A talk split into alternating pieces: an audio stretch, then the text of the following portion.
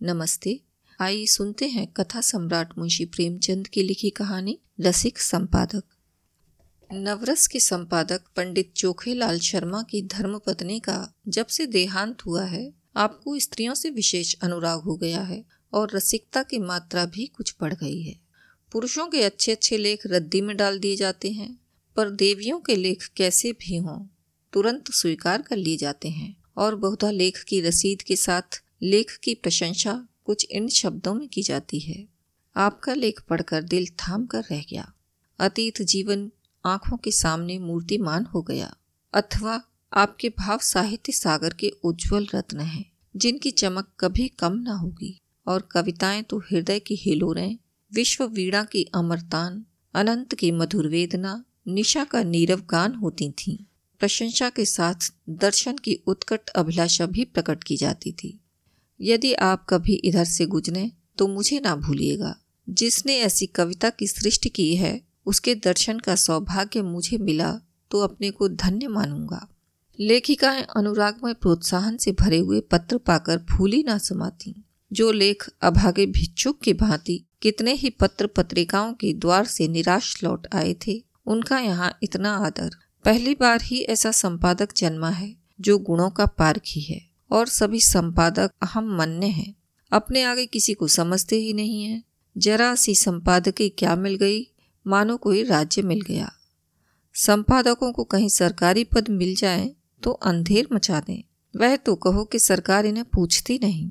उसने बहुत अच्छा किया जो ऑर्डिनेंस पास कर दिए, और करो स्त्रियों से द्वेष। यह उसी का दंड है। यह भी संपादक ही है। कोई घास नहीं छीलते। और संपादक भी एक जगत विख्यात पत्र के नवरस सब पत्रों में राजा है। चोखेलाल जी के पत्र की ग्राहक संख्या बड़े वेग से बढ़ने लगी। हर डाक से धन्यवादों की एक बाढ़ सी आ जाती और लेखिकाओं में उनकी पूजा होने लगी। ब्याह, गौना, मुंडन, छेदन, जन्म मरण के समाचार आने लगे। कोई आशीर्वाद मांगती, कोई उनके मुख से सांत्वना के दो शब्द सुनने की अभिलाषा करती। कोई उनसे घरेलू संकटों में परामर्श पूछती और महीने में दस पाँच महिलाएँ उन्हें दर्शन भी दे जाती। शर्मा जी उनकी अवाई का तार या पत्र पाते ही स्टेशन पर जाकर उनका स्वागत करती। बड़े आग्रह से उन्हें एक आध दिन ठहराती, उनकी खूब खातिर करती। सिनेमा के फ्री पास मिले हुए थे ही खूब सिनेमा दिखाती। महिलाएँ उनके सद्भाव से मुग्ध होकर विदा होती। मशहूर तो यहाँ तक कि शर्मा जी का कई लेखिकाओं से बहुत ही घनिष्ठ संबंध हो गया है। लेकिन इस विषय में हम निश्चय पूर्वक कुछ नहीं कह सकते। हम तो इतना जानते हैं कि जो देवियाँ एक बार यहाँ आ जाती, वह शर्मा जी की अनन्य भक्त हो जाती। बेचारा साहित्य की कुटिया का तपस्वी है। अपने विधुर जीवन की निराशाओं को अपने अंत स्थल में संचित रखकर मूक वेदना में प्रेम माधुर्य का रसपान कर रहा है। संपादक जी के जीवन में जो कमी आ गई थी, उसकी कुछ पूर्ति करना महिलाओं ने अपना धर्म सा मान लिया। उनके भरे हुए भंडार में से अगर एक शुद्धित प्राणी को थोड़ी सी मिठाई दी जा सके तो उससे भंडार की शोभा है। कोई देवी पार्सल से अचार भेज देती, कोई लड्डू। एक ने पूजा का ऊनी आसन अपने हाथों बनाकर भेज दिया। एक देवी महीने में एक बार आकर उनके कपड़ों की मरम्मत कर देती थीं। दूसरी देवी महीने में दो तीन बार आकर उन्हें अच्छी अच्छी चीज़ें बनाकर खिला जाती थीं। अब वह किसी एक के ना होकर सबके हो गई थी। स्त्रियों के अधिकारों का उनसे बड़ा रक्षक शायद ही कोई मिले। पुरुषों से तो शर्मा जी को हमेशा तीव्र आलोचना ही मिलती थी। श्रद्धा में सहानुभूति का आनंद तो उन्होंने स्त्रियों में ही पाया। एक दिन संपादक जी को एक ऐसी कविता मिली, जिसमें लेखिका ने अपने उग्र प्रेम का रूप दिखाया था। अन्य संपादक उसे अश्लील कहते, लेकिन चोखेलाल इधर बहुत उदार हो गए थे।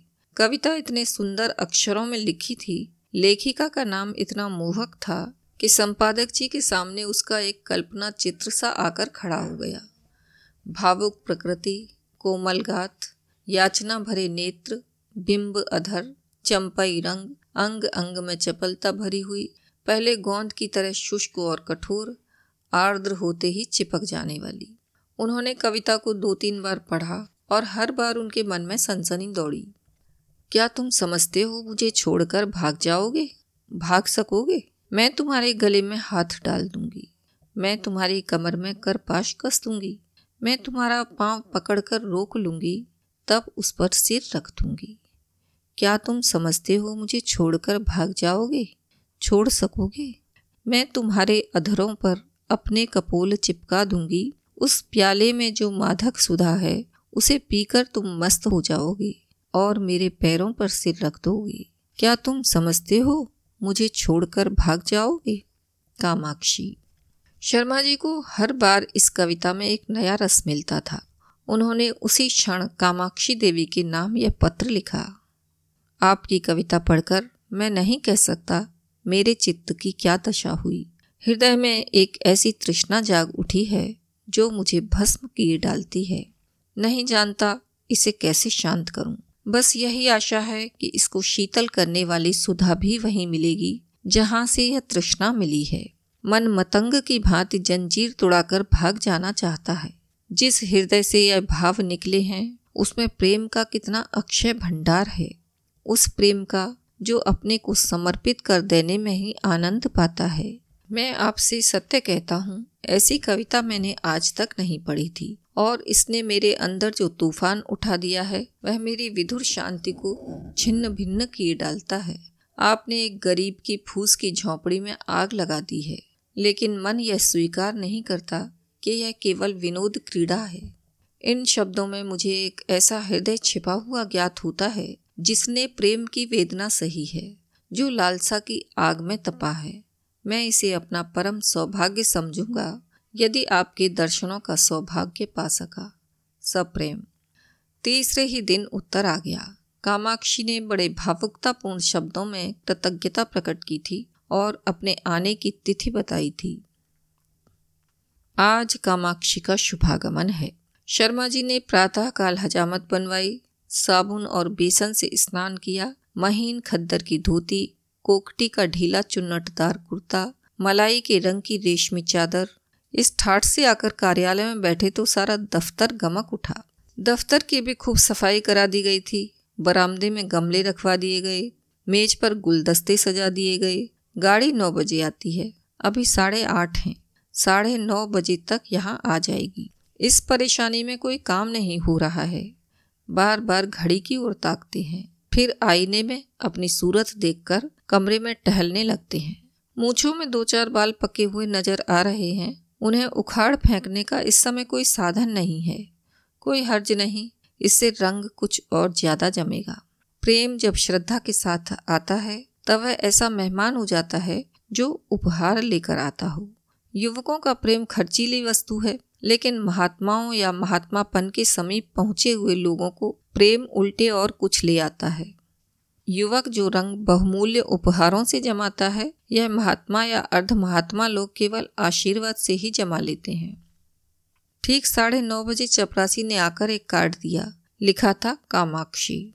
शर्मा जी ने उसे देवी जी को लाने की अनुमति देकर एक बार फिर आईने में अपनी सूरत देखी और एक मोटी सी पुस्तक पढ़ने लगे। मानो स्वाध्याय में तन्मय हो गए हैं। एक क्षण में देवी जी ने कमरे में कदम रखा शर्मा जी को उनके आने की खबर ना हुई। देवी जी डरते डरते समीप आ गईं। तब शर्मा जी ने चौंक कर सिर उठाया।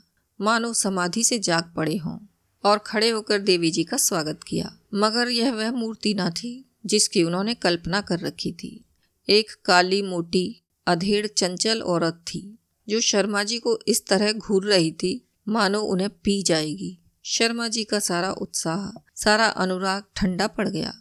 वह सारी मन की मिठाइयाँ जो वह महीनों से खा रहे थे, पेट में शूल की भांति चुभने लगी। कुछ कहते सुनते ना बना, केवल इतना बोले, संपादकों का जीवन बिल्कुल पशुओं का जीवन है। सिर उठाने का समय नहीं मिलता। उस पर कार्याधिक्य से इधर मेरा स्वास्थ्य भी बिगड़ रहा है। रात से ही सिर दर्द से बेचैन हूँ। आपके क्या खातिर करूँ? कामाक्षी देवी के हाथ में एक बड़ा सा पुलिंदा था। उसे मेज पर पटक कर रूमाल से मुँह पहुँच मृदु स्वर में बोली, यह आपने तो बड़ी बुरी खबर सुनाई। मैं तो एक सहेली से मिलने जा रही थी। सोचा, रास्ते में आपके दर्शन करती चलूँ। लेकिन जब आपका स्वास्थ्य ठीक नहीं है तो मुझे यहाँ कुछ दिन रहकर आपका स्वास्थ्य सुधारना पड़ेगा। मैं आपके संपादन कार्य में भी आपकी मदद करूँगी। आपका स्वास्थ्य स्त्री जाति के लिए बड़े महत्व की वस्तु है। आपको इस दशा में छोड़कर मैं अब जा नहीं सकती। शर्मा जी को ऐसा जान पड़ा जैसे उनका रक्त प्रवाह रुक गया है। नाड़ी छूटी जा रही है। उस चुड़ैल के साथ रहकर तो जीवन ही नरक हो जाएगा। चली है कविता करने, और कविता भी कैसी? अश्लीलता में डूबी हुई। अश्लील तो है ही, बिल्कुल सड़ी हुई गंदी। एक सुंदरी युवती की कलम से वह कविता काम बाढ़ थी।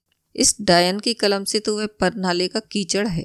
मैं कहता हूँ, इसे ऐसी कविता लिखने का अधिकार ही क्या है? यह क्यों ऐसी कविता लिखती है? क्यों नहीं किसी कोने में बैठकर राम भजन करती? आप पूछती हैं, मुझे छोड़कर भाग सकोगे। मैं कहता हूँ, आपके पास कोई आएगा ही क्यों?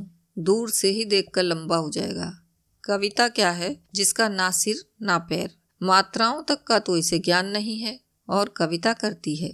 कविता अगर इस काया में निवास कर सकती है तो फिर गधा भी गा सकता है, ऊँट भी नाच सकता है। इस रांड को इतना भी नहीं मालूम कि कविता करने के लिए रूप और यौवन चाहिए। नजाकत चाहिए, नफासत चाहिए। भूतनी सी तो आपकी सूरत है। रात को कोई देख ले तो डर जाए और आप उत्तेजक कविता लिखती हैं। कोई कितना ही छुदातुर हो तो क्या गोबर खा लेगा? और चुड़ैल इतना बड़ा पोथा लेती आई है। इसमें भी वही परनाले का गंदा कीचड़ होगा। उस मोटी पुस्तक की ओर देखते हुए बोले, नहीं नहीं, मैं आपको कष्ट नहीं देना चाहता। वह ऐसी कोई बात नहीं है। दो चार दिन के विश्राम से ठीक हो जाएगा। आपकी सहेली आपकी प्रतीक्षा करती होगी। आप तो महाशय जी संकोच कर रहे हैं। मैं दस पाँच दिन के बाद भी चली जाऊँगी तो कोई हानि ना होगी। इसकी कोई आवश्यकता नहीं है देवी जी। आपके मुँह पर तो आपकी प्रशंसा करना खुशामद होगी। पर जो सज्जनता मैंने आप में देखी, वह कहीं नहीं पाई। आप पहले महानुभाव हैं, जिन्होंने मेरी रचना का आदर किया। नहीं तो मैं निराश ही हो चुकी थी। आपके प्रोत्साहन का यह शुभ फल है कि मैंने इतनी कविताएँ रच डाली। आप इनमें से जो चाहें रख लें। मैंने एक ड्रामा भी लिखना शुरू कर दिया है। उसे भी शीघ्र ही आपकी सेवा में भेजूँगी। कहिए तो दो चार कविताएँ सुनाऊं? ऐसा अवसर मुझे फिर कब मिलेगा? यह तो नहीं जानती कि कविताएँ कैसी हैं, पर आप सुनकर प्रसन्न होंगे। बिल्कुल उसी रंग की हैं। उसने अनुमति की प्रतीक्षा ना की। तुरंत पोथा खोलकर एक कविता सुनाने लगी। शर्मा जी को ऐसा मालूम होने लगा जैसे कोई भिगो भिगो कर जूते मार रहा है। कई बार उन्हें मतली आ गई, जैसे एक हज़ार गधे कानों के पास खड़े अपना स्वर अलाप रहे हों। कामाक्षी के स्वर में कोयल का माधुर्य था, पर शर्मा जी को इस समय वह भी अप्रिय लग रहा था। सिर में सचमुच दर्द होने लगा। वह गधी टलेगी भी या यूँ ही बैठी सिर खाती रहेगी। इसे मेरे चेहरे से भी मेरे मनोभावों का ज्ञान नहीं हो रहा है। उस पर आप कविता करने वाली हैं। इस मुँह से तो महादेवी या सुभद्रा कुमारी की कविताएँ भी घृणा ही उत्पन्न करेंगी। आखिर ना रहा गया। बोले, आपकी रचनाओं का क्या कहना? आप यह संग्रह यहीं छोड़ जाएँ, मैं अवकाश में पढ़ूँगा। इस समय तो बहुत सा काम है। कामाक्षी ने दयाद्र होकर कहा, आप इतना दुर्बल स्वास्थ्य होने पर भी इतने व्यस्त रहते हैं? मुझे आप पर दया आती है। आपकी कृपा है। आपको कल अवकाश रहेगा? जरा मैं अपना ड्रामा सुनाना चाहती थी। खेद है, कल मुझे जरा प्रयाग जाना है तो मैं भी आपके साथ चलूँ, गाड़ी में सुनाती चलूँगी। कुछ निश्चय नहीं किस गाड़ी से जाऊँ, आप लौटेंगे कब तक? यह भी निश्चय नहीं। और टेलीफोन पर जाकर बोले, हेलो, नंबर सतहत्तर? कामाक्षी ने आधे घंटे तक उनका इंतज़ार किया। मगर शर्मा जी एक सज्जन से ऐसी महत्व की बातें कर रहे थे, जिसका अंत ही होने न पाता था। निराश होकर कामाक्षी देवी विदा हुई और शीघ्र ही फिर आने का वादा कर गईं। शर्मा जी ने आराम से सांस ली और उस पोथे को उठाकर रद्दी में डाल दिया और जले हुए दिल से आप ही आप कहा, ईश्वर ना करे कि फिर तुम्हारे दर्शन हो। कितनी बेशर्म है उल्टा कहीं की। आज इसने सारा मज़ा किरकिरा कर दिया फिर मैनेजर को बुलाकर कहा, कामाक्षी की कविता नहीं जाएगी मैनेजर ने स्तंभित होकर कहा, फार्म तो मशीन पर है। कोई हर्ज नहीं फार्म उतार लीजिए। बड़ी देर होगी, होने दीजिए, वह कविता नहीं जाएगी। अभी आप सुन रहे थे मुंशी प्रेमचंद की लिखी कहानी, रसिक संपादक। आशा है आपको यह कहानी पसंद आई होगी। आप स्पॉटिफाई गूगल पॉडकास्ट या जिस किसी भी प्लेटफार्म पर हमें सुन रहे हैं, कृपया वहाँ फॉलो करें और इसे अपने साथियों के साथ शेयर करें। धन्यवाद।